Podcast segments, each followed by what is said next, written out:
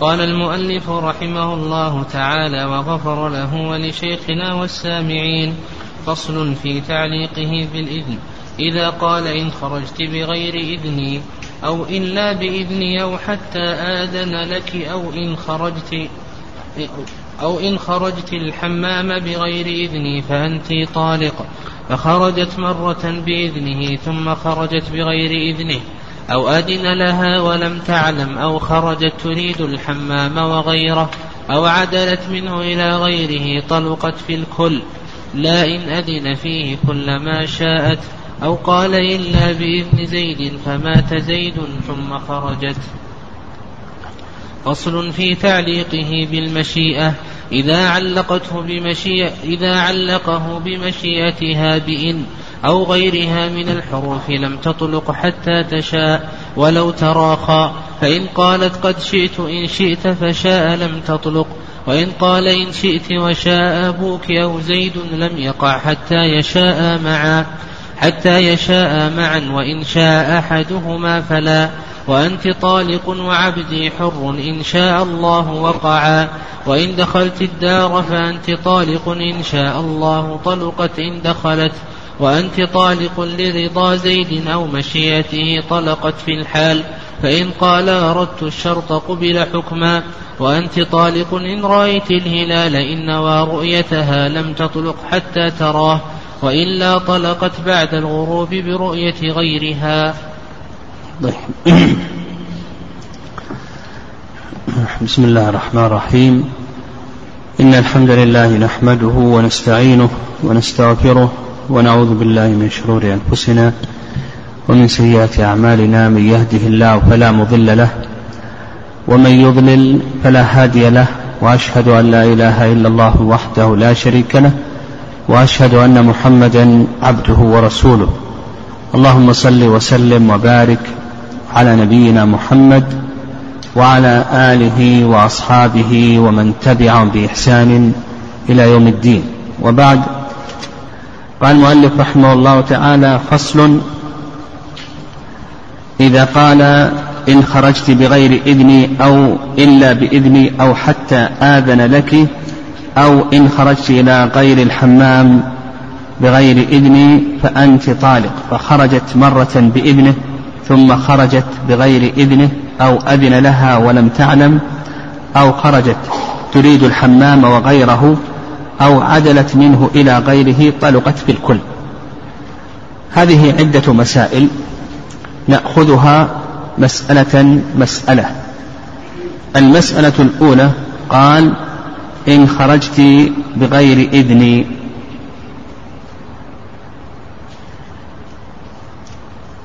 فخرجت مرة بإذنه ومرة بغير إذنه.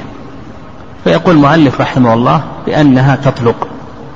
إذا قال لها إن خرجت بغير إذني فخرجت مرة بإذنه هذه لا تطلق فيها وخرجت مرة بغير إذنه لأن قصده في قوله إن خرجت بغير إذن قصده هنا العموم. لأن آه إن شرطية. وخرجت خرجت نكرة في سياق الشرط والنكرة في سياق الشرط تقتضي العموم وقصده العموم. إذا كان قصده الخصوص يعني في هذه المرة فإن خرجت بإذنه لا تطلق وإن خرجت بغير إذنه فإنها تطلق. وإن كان قصده العموم وأنها لا تخرج إلا بإذنه ها؟ فمتى خرجت بغير إذنه فإنها تطلق لوجود المعلق عليه لوقوع الشرط. فأصبح عندنا إذا قالها إن خرجت بغير إذني سواء علق الخروج أو علق الكلام أو غير ذلك من الأفعال إن كلمت زيدا بغير إذني أو نحو ذلك. لكن المؤلف رحمه الله عبر بالخروج لأن هذا هو الذي يكثر. فإذا قال لها إن خرجت بغير إذني نقول تحت هذا قسمان. القسم الأول أن يقصد الخصوص في خروج معين. فهذا حكمه إن استأذنت وأذن لها فإنها لا تطلق. وإن خالفت فإنها تطلق. وهذا تطلق على رأي جمهور أهل العلم خلافا لشيخ الإسلام تيمية رحمه الله. فإن شيخ الإسلام كما سيأتينا إن شاء الله سنذكر إن شاء الله هذه المسألة. شيخ الإسلام يرى أن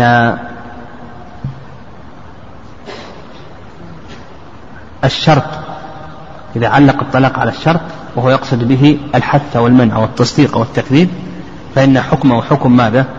اليمين. يكون فيه كفارة يمين. هذا القسم الأول إن قصد الخصوص. القسم الثاني ألا يقصد الخصوص وإنما مراده العموم. فإن خرجت بإذنه فلا تطلق. إن خرجت بغير إذنه فنقول بأنها تطلق لوجود المعلق عليه لوجود الشرط. هذه المسألة الأولى. قال أو إن خرجت إلى غير الحمام بغير إذني فأنت طالق. طيب هذه المسألة الثانية. إذا خرجت قال إن خرجت إلى الحمام بغير إذني فأنت طالق. فخرجت إلى الحمام وغير الحمام. تطلق أو لا تطلق؟ يقول المؤلف رحمه الله تطلق لوجود المعلق عليه. لأنه قصد منعها من الحمام كونها, كونها خرجت إلى الحمام وغيره وجد الآن المعلق عليه. طيب المسألة الثالثة. قال لها إن خرجت بغير إذني فأنت طالق. ثم أذن لها ولم تعلم. ثم أذن لها ولم تعلم. فخرجت. فهل تطلق أو لا تطلق؟ للعلماء رحمه الله في ذلك رأيان. نعم للعلماء رحمه الله المذهب أنها ماذا؟ أنها تطلق. لماذا تطلق؟ لأنها قصدت عصيانه. يعني فالمذهب يرون أنها تطلق. لماذا؟ لأنها قصدت عصيانه. والرأي الثاني أنها لا تطلق. يعني الرأي الثاني أنها لا تطلق. وهذا احتمال لأبي الخطاب من الحنابلة. بناء على أنه يصح عزل الوكيل من غير أن يعلم بناء على أنه يصح عزل الوكيل من غير أن يعلم. والصواب فيما يظهر والله أعلم هو الرأي الأول لأنها قصدت عصيانه ومخالفته فيقع الطلاق. طيب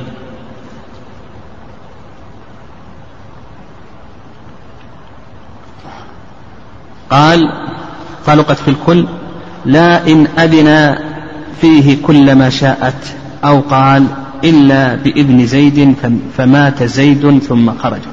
إذا أذن لها كل ما شاءت لم تطلق لوجود الإذن. إذا أذن لها قال إن خرجت بغير إذني فأنت طالق ثم أذن لها أن تخرج متى شاءت نقول لا تطلق لوجود الإذن. وعدم المخالفة. أو إلا بإذن زيد فمات زيد. قال إن خرجت بغير إذن زيد فأنت طالق. فمات زيد. أو مثلا قال إن خرجت بغير إذن أبي أو بغير, بغير إذن أمي فأنت طالق. ثم مات أبوه أو ماتت أمه أو مات زيد يقول المؤلف رحمه الله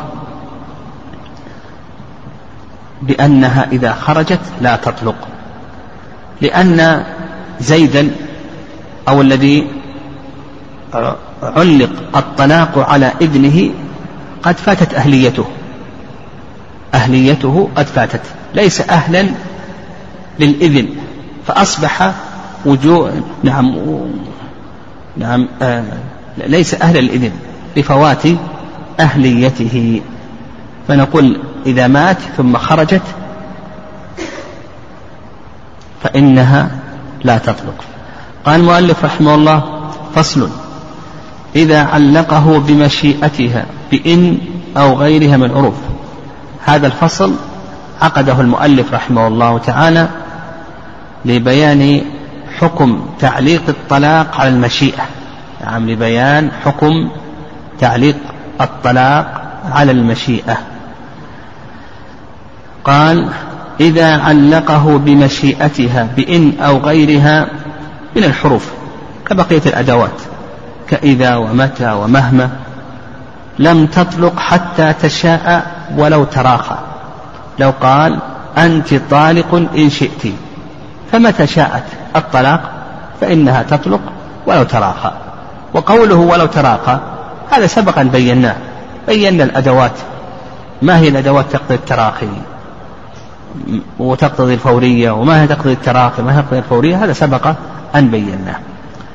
أو قال لها أنت طالق إذا شئت فمتى شاءت فإنها تطلق. قال فإن قالت قد شئت إن شئت فشاء لم تطلق. هو قال لها أنت طالق إن شئت. فردت عليه. قالت شئت إن شئت. يقول لك المؤلف رحمه الله لم تطلق. لماذا؟ لأنها لم تشأ. هي ردت مشيئتها. هي لو قالت شئت الطلاق وقع. لكنها قالت شئت إن شئت. نعم شئت شئت الطلاق إن شئت. فهي ردت الآن. نعم ردت مشيئتها. فيقول لك المؤلف رحمه الله لم تطلق.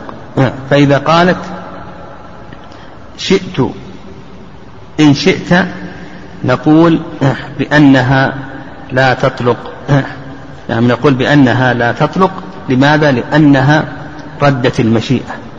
وعلقت مشيئتها على مشيئة الزوج. والمشيئة أمر خفي لا يصح تعليقه على شرط. واضح؟ أعيد. قال لها أنت طالق إن شئت. فردت عليه. قالت شئت إن شئت. يقول لك المؤلف رحمه الله لا تطلق لماذا؟ لأنها لم تشأ. لم, لم تشأ الطلاق.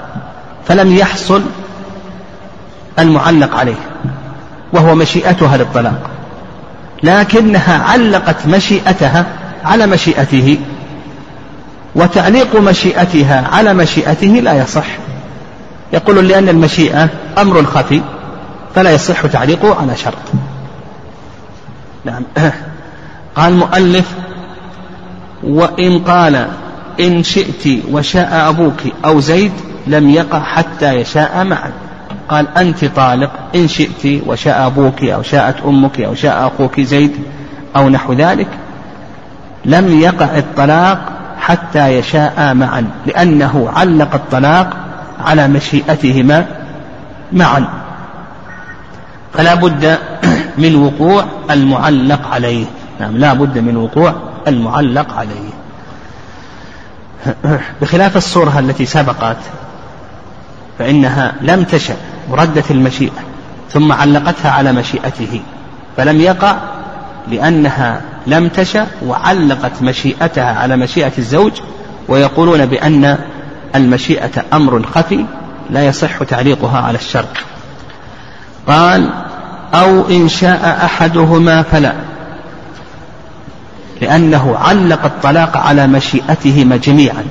فإذا قال أنت طالق إن شئت وشاء أبوك فشاءت هي الطلاق. قالت شئت الطلاق لكن أبوها لم يشأ. يقول مالك رحمه الله لم يقع الطلاق. لماذا؟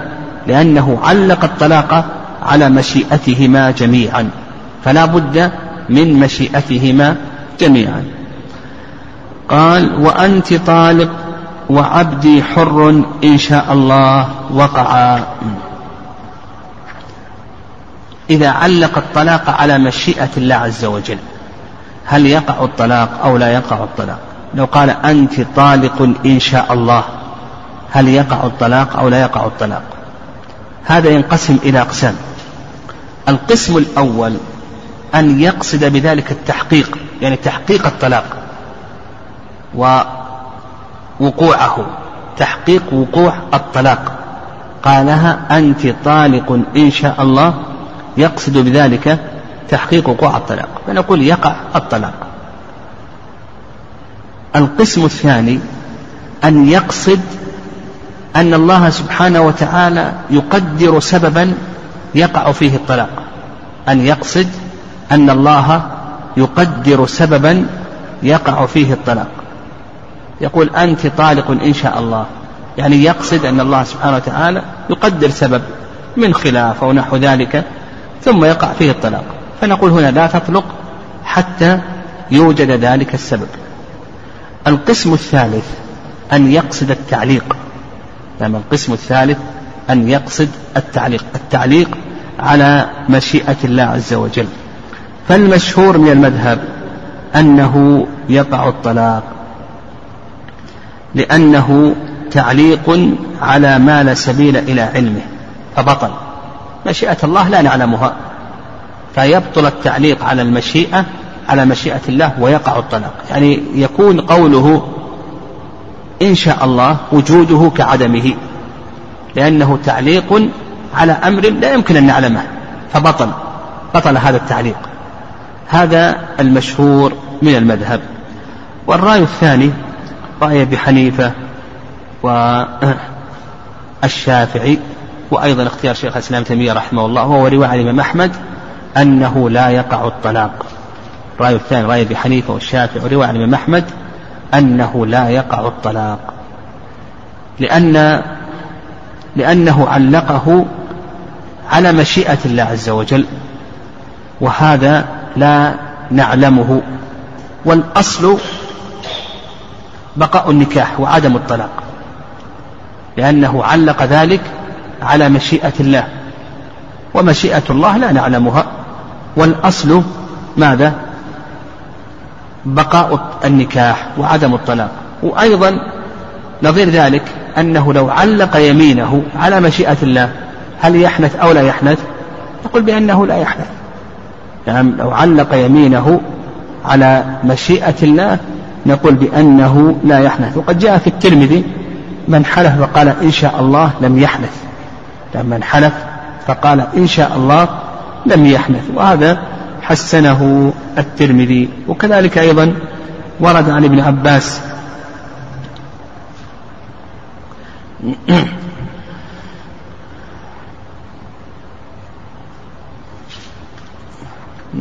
ورد عن ابن عباس رضي الله تعالى عنهما أنه إذا قال إن شاء الله في الطلاق أنه يقع عليه الطلاق. نعم هذا ورد عن ابن عباس رضي الله تعالى عنهما.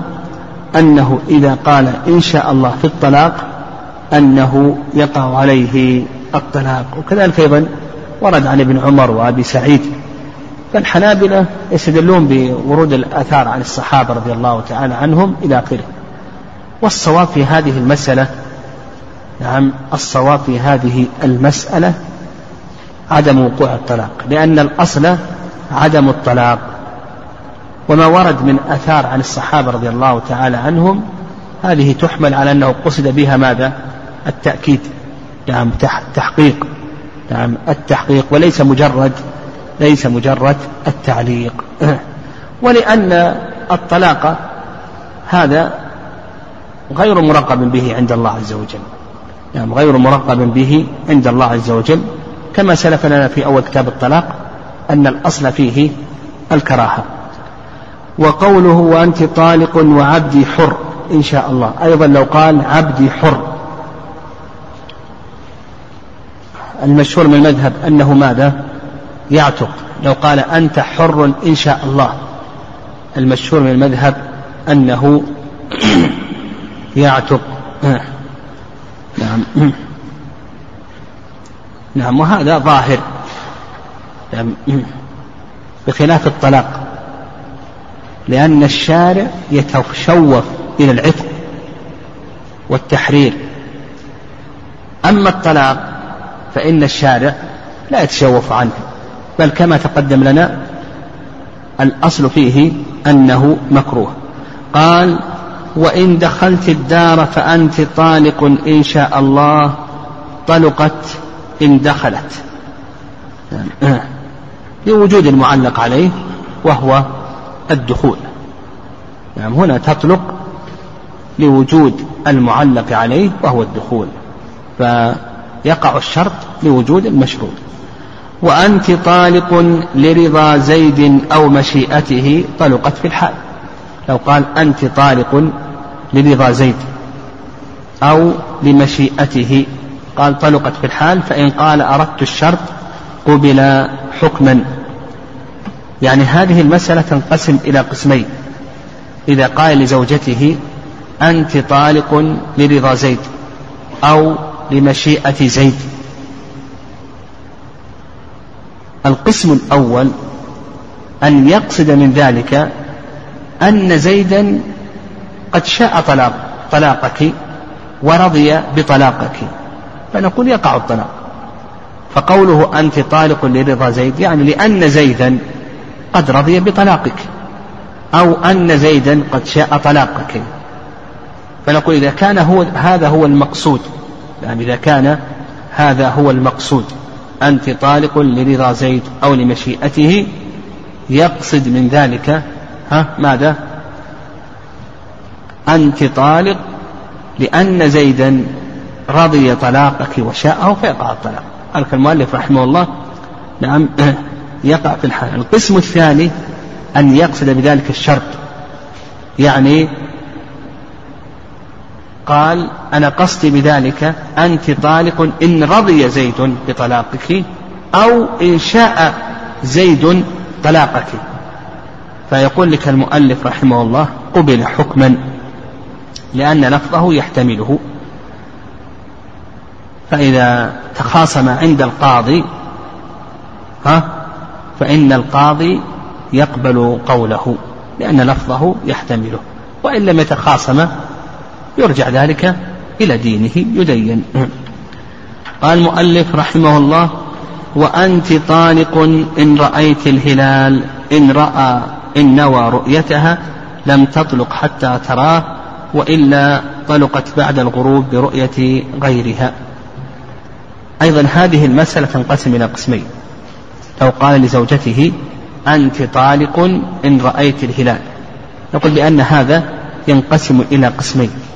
القسم الأول أن يقصد من ذلك رؤيتها عيانا أن ترى الهلال بعينها.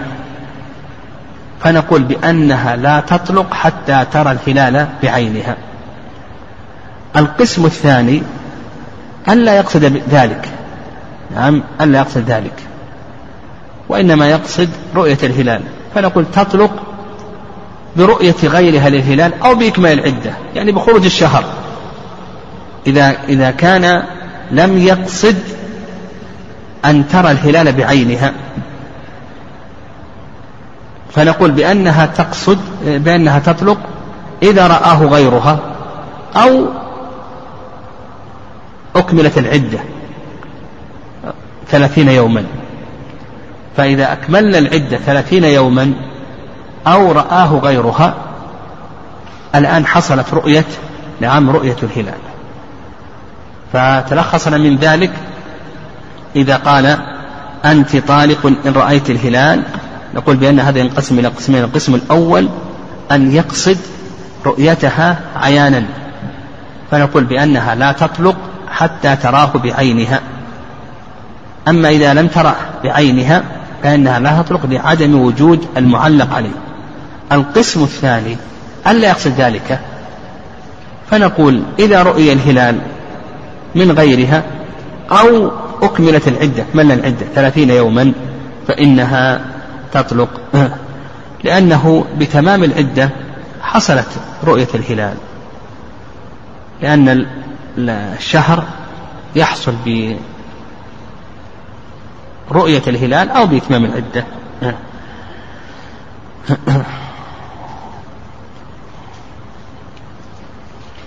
فرؤية الهلال في عرف الشرع العلم به في أول الشهر إما بالرؤية ولو من غير الزوجة أو بإكمال العدة. نعم. قال المؤلف رحمه الله فصل وإن حلف لا يدخل دارا أو لا يخرج منها فأدخل أو أخرج بعض جسده أو دخل طاق الباب إلى أن قال لم يحدث لو قال إن دخلت الدار فزوجتي طالق. ها؟ فأدخل يده أو أدخل رأسه.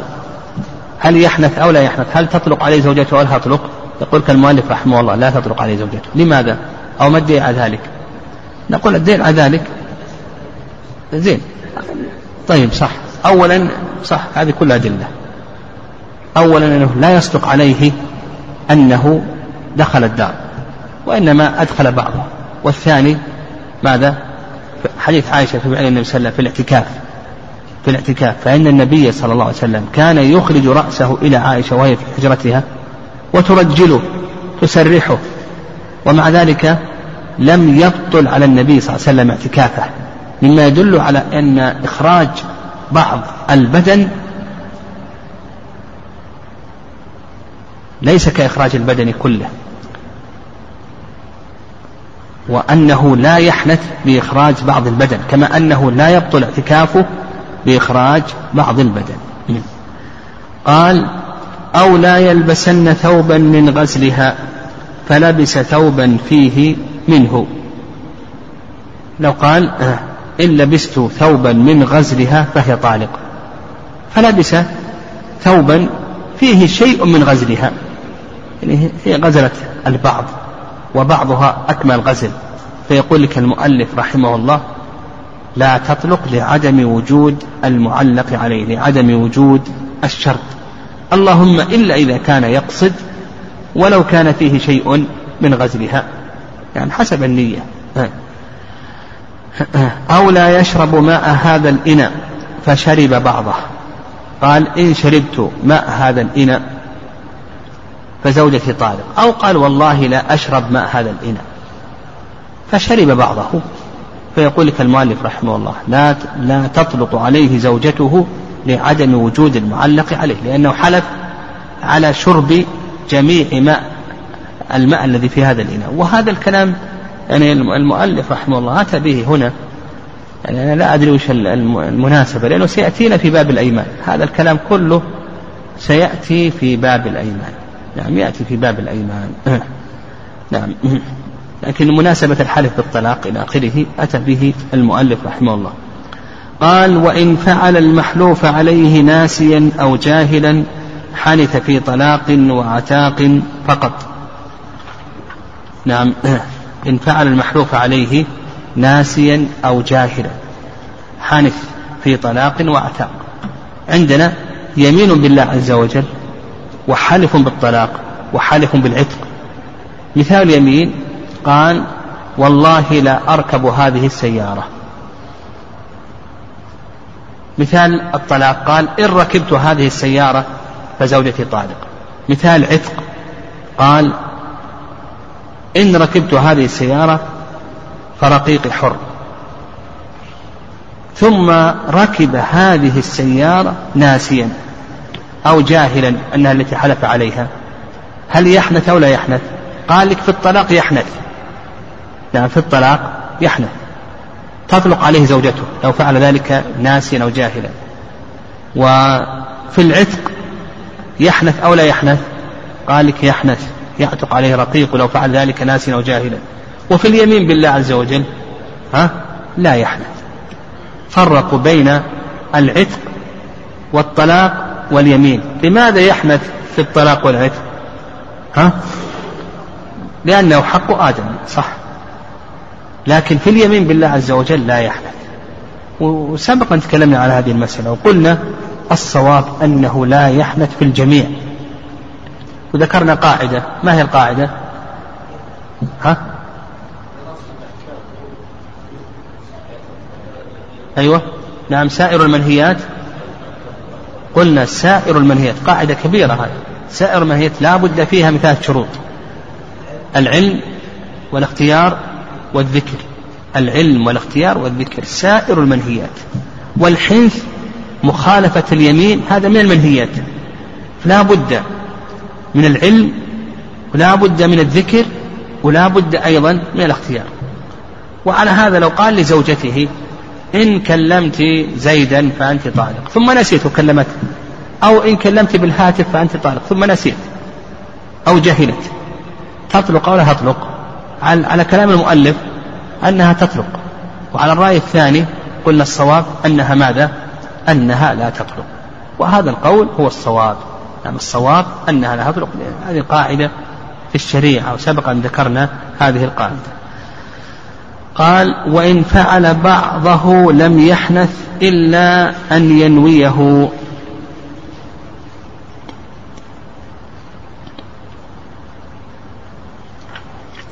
نعم. نعم. إن فعل بعضه لم يحنث إلا أن ينويه أو تقوم قرينة على ذلك. مثل لو قال والله لآكلن هذا الرغيف ثم أكل بعضه. يحنث أو لا يحنث؟ نقول بأنه لا يحنث إلا إذا كان هناك نية. إلا إذا كان هناك نية. على أنه يقصد بذلك الكل أو البعض. أو قرينة تقوم على ذلك. نعم. يقصد البعض. مثل لو قال والله لأشربن ماء هذا النهر. هنا قامت قرينة على أن المراد بذلك البعض لأنه ما يمكن أن يشرب الجميع اللهم إلا إذا كان قاصد أنه يشرب ماء هذا النهر. نعم. المهم قامت قرينة هنا إذا لم يكن هناك نية على أنه لا يمكن أن يشرب الجميع. قال وإن حلف ليفعلنه لم يبر إلا بفعله كله. لو قال والله عكس المسألة السابقة. قال والله لآكلن هذا الرغيف. ثم أكل بعضه. أو قال إن لم آكل هذا الرغيف فزوجتي طالق. فأكل بعضه. وش الحكم هنا؟ نعم. الحكم هنا يحنث. نعم. إلا إذا قامت النية.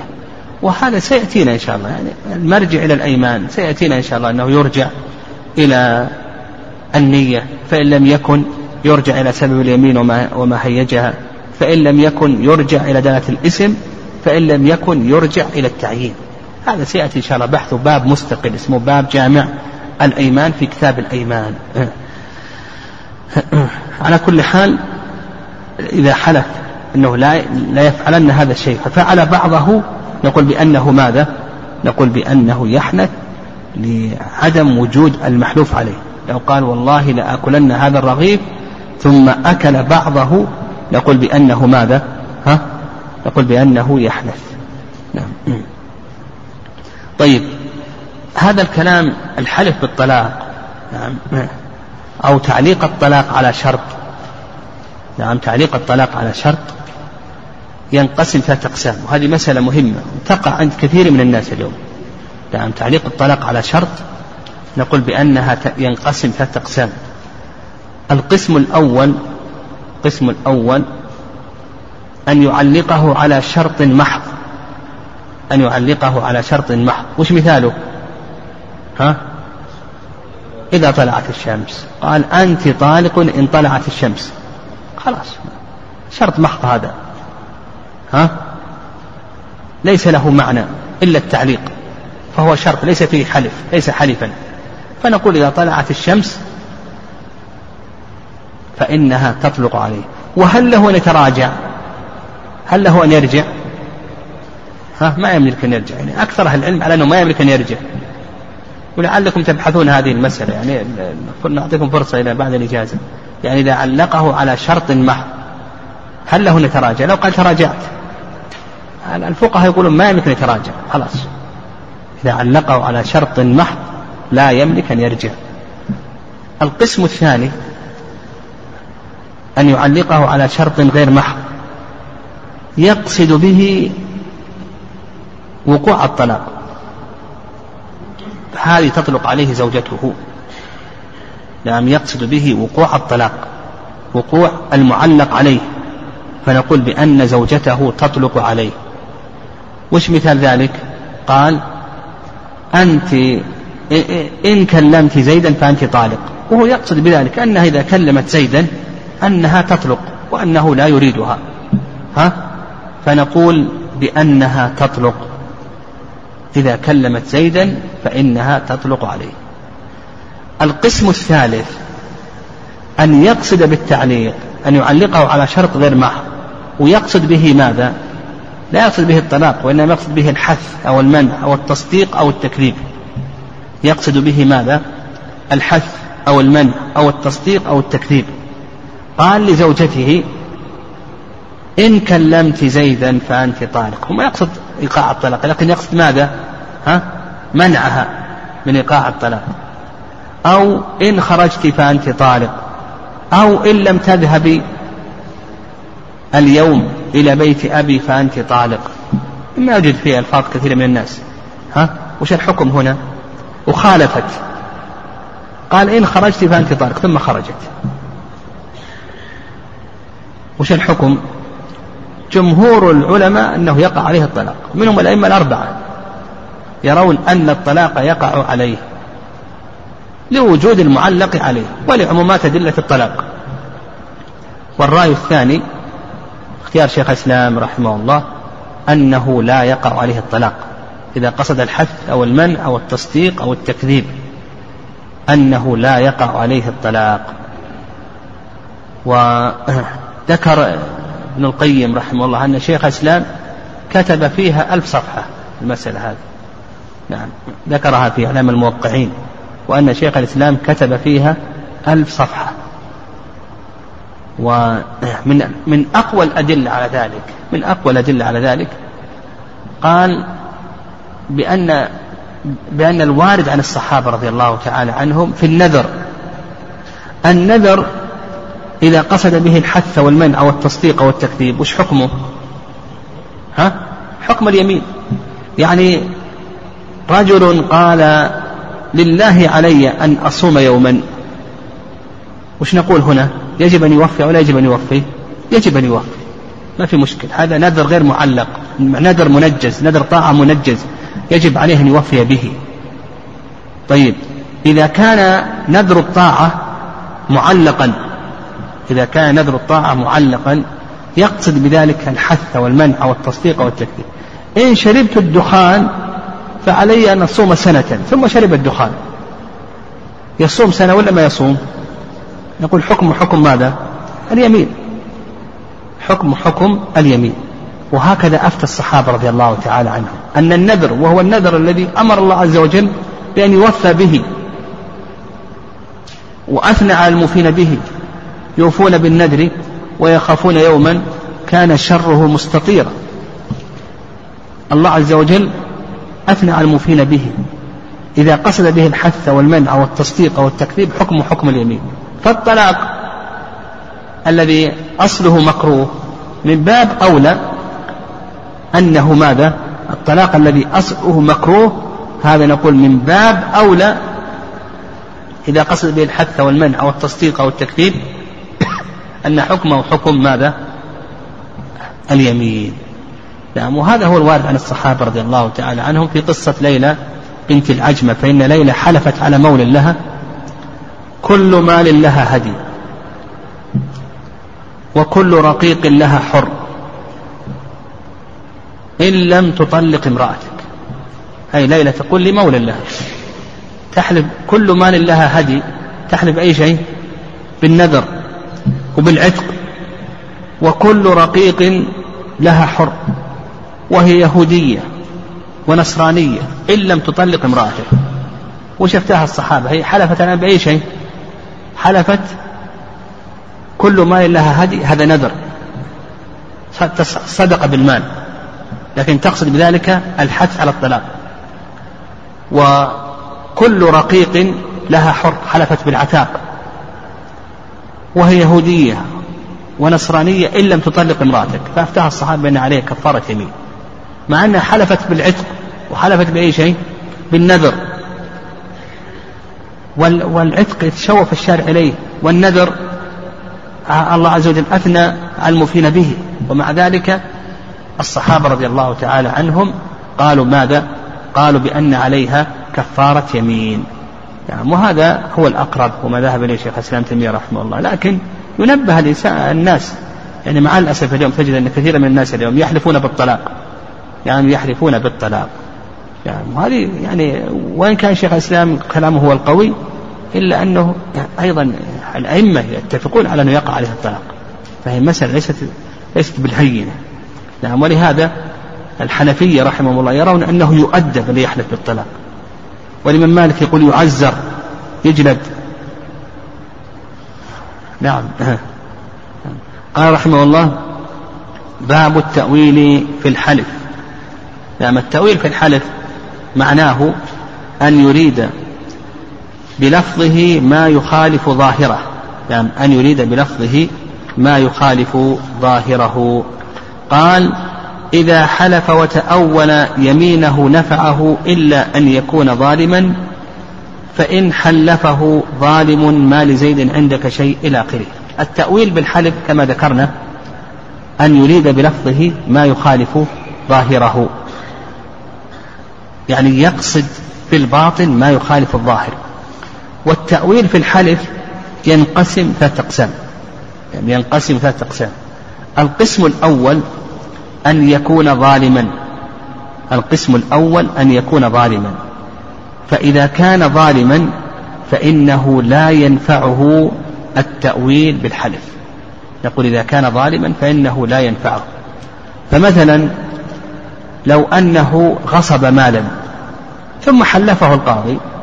قال والله ليس له عندي شيء. وهو يقصد ليس له عنده شيء في جيبه. لكن المال المغصوب في البيت. ينفعه ذلك أو لا ينفعه؟ نقول لا ينفعه. ولهذا قال النبي صلى الله عليه وسلم كما ثبت صحيح مسلم يمينك على ما يصدقك به صاحبك. القسم الثاني أن يكون مظلوما. أما القسم الثاني أن يكون مظلوما. مثل لو جاء شخص يريد أن يأخذ منه مالا قال والله ما معي شيء وهو يقصد ما معه شيء في في يده لكن معه شيء في جيبه أو معه شيء في البيت. ها؟ يصح ذلك أو لا يصح؟ نقول يصح. وذكرنا من ذلك قول إبراهيم عليه الصلاة والسلام نعم إني سقيم. وأيضا قوله للملك عن زوجته بأنها أخته. نعم بأنها أخته. وأيضا حيث أنس في صحيح البخاري أن النبي صلى الله عليه وسلم أقبل إلى المدينة وهو مردف أبا بكر. فيقول أبو بكر هذا هاد يهديني السبيل. يعني النبي صلى الله عليه وسلم. فيظن الناس ها أنه ممن يدل الطريق. نعم يظن الناس أنه ممن إنه يعني الطريق. طيب القسم الثالث ما عدا هذين القسمين ألا يكون ظالما ولا مظلوما. نعم ألا يكون ظالما ولا مظلوما. فالمشهور من المذهب أن هذا جائز ولا بأس به. نعم المشهور من المذهب أن هذا جائز ولا بأس به. وهذا قول كثير من العلماء أنه جائز ولا بأس به. لأن الله سبحانه وتعالى قال ولكن يؤاخذكم بما عقدتم الأيمان. والحالف عقد اليمين على ما نواه هذا جائز. وأيضا قال عمر إن في المعاريض لمندوحة عن الكذب. وأيضا قال عمران بن حصين إن في المعاريض لمندوحة عن الكذب. وهذين الأثران إسنادهما صحيحان. والرأي الثاني الرأي الثاني اختيار شيخ الإسلام تيمية رحمه الله أنه إذا كان هناك ضرورة أو مصلحة لا بأس وإلا فإنه لا يجوز. إذا كان هناك مصلحة أو ضرورة لا بأس. أما إذا لم يكن مصلحة أو ضرورة فإنه لا يجوز لأن هذا تدليس كتدليس البيع ولأن الناس ينسبونه إلى أي شيء؟ إلى الكذب. لكن إذا كان هناك مصلحة كان يكون الإنسان مشغولا ثم بعد ذلك تأول. نعم تأول. قال لأهل يقولوا قد طلع يقصد أنه صعد للسطح ونحو ذلك. فإذا كان هناك مصلحة أو ضرورة فإن هذا لا بأس. قال فإن حلفه ظالم ما لزيد عندك شيء وله عنده وديعة بمكان فنوى غيره أو بما الذي أو حلف ما زيد هنا ونوى غير مكانه. نعم. هذا مثال كما تقدم. أو حلف على امرأته لا سرقت مني شيئا فخالته في وديعة ولم ينوها لم يحلف في الكل إذا حلف على امرأته أنها لم تسرق فحلفت أنها ما سرقت لكن خالته في وديعة يحنث ها؟ يحنث أو لا يحنث؟ يقول المؤلف رحمه الله لا يحنث لأن الخيانة في الوديعة ليست سرقة. لأن الخيانة في الوديعة ليست سرقة. نعم. قال رحمه الله تعالى باب الشك في الطلاق. الشك في اللغة التردد. يعني الشك في اللغة التردد. وأما في الاصطلاح فهو التردد في وجود لفظ الطلاق أو عدده أو شرطه. التردد في وجود لفظ الطلاق أو عدده أو شرطه. قال من شك في طلاق أو شرطه لم يلزمه. من شك في طلاق؟ شك. هل هل قال لزوجته أنت طالق أو أنت طاهر وش نقول هنا؟ نقول بأنه لا يلزمه الطلاق. الأصل بقاء النكاح وعدم الطلاق. أو شرطه. لو شك في شرط الطلاق نعم. أو شك في شرطه. يعني قال المؤلف رحمه الله تعالى شك في شرط الطلاق. مثاله قال إن قمت فأنت طالق. إن قمت فأنت طالق.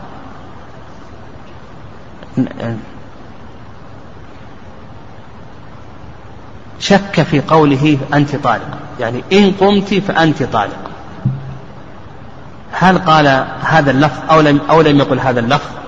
ها؟ إيش نقول؟ نقول الأصل بقاء النكاح وعدم الطلاق. الأصل بقاء النكاح وعدم الطلاق. كذلك أيضا قال وإن شك في عدده فطلقة وتباح له. نعم إذا شك في عدده. شك. هل هذه الطلقة الثانية أو الثالثة؟ فنقول أصل في ذلك. إذا شك هل هي الطلقة الثانية أو الثالثة نقول الأصل أنها الثانية. أو مثلا إذا شك هل قال أنت طالق ثلاثا أو طالق اثنتين؟ فما الحكم هنا؟ نقول هي اثنتان نقول هي اثنتان. نكمل إن شاء الله غدا بإذن الله. ها؟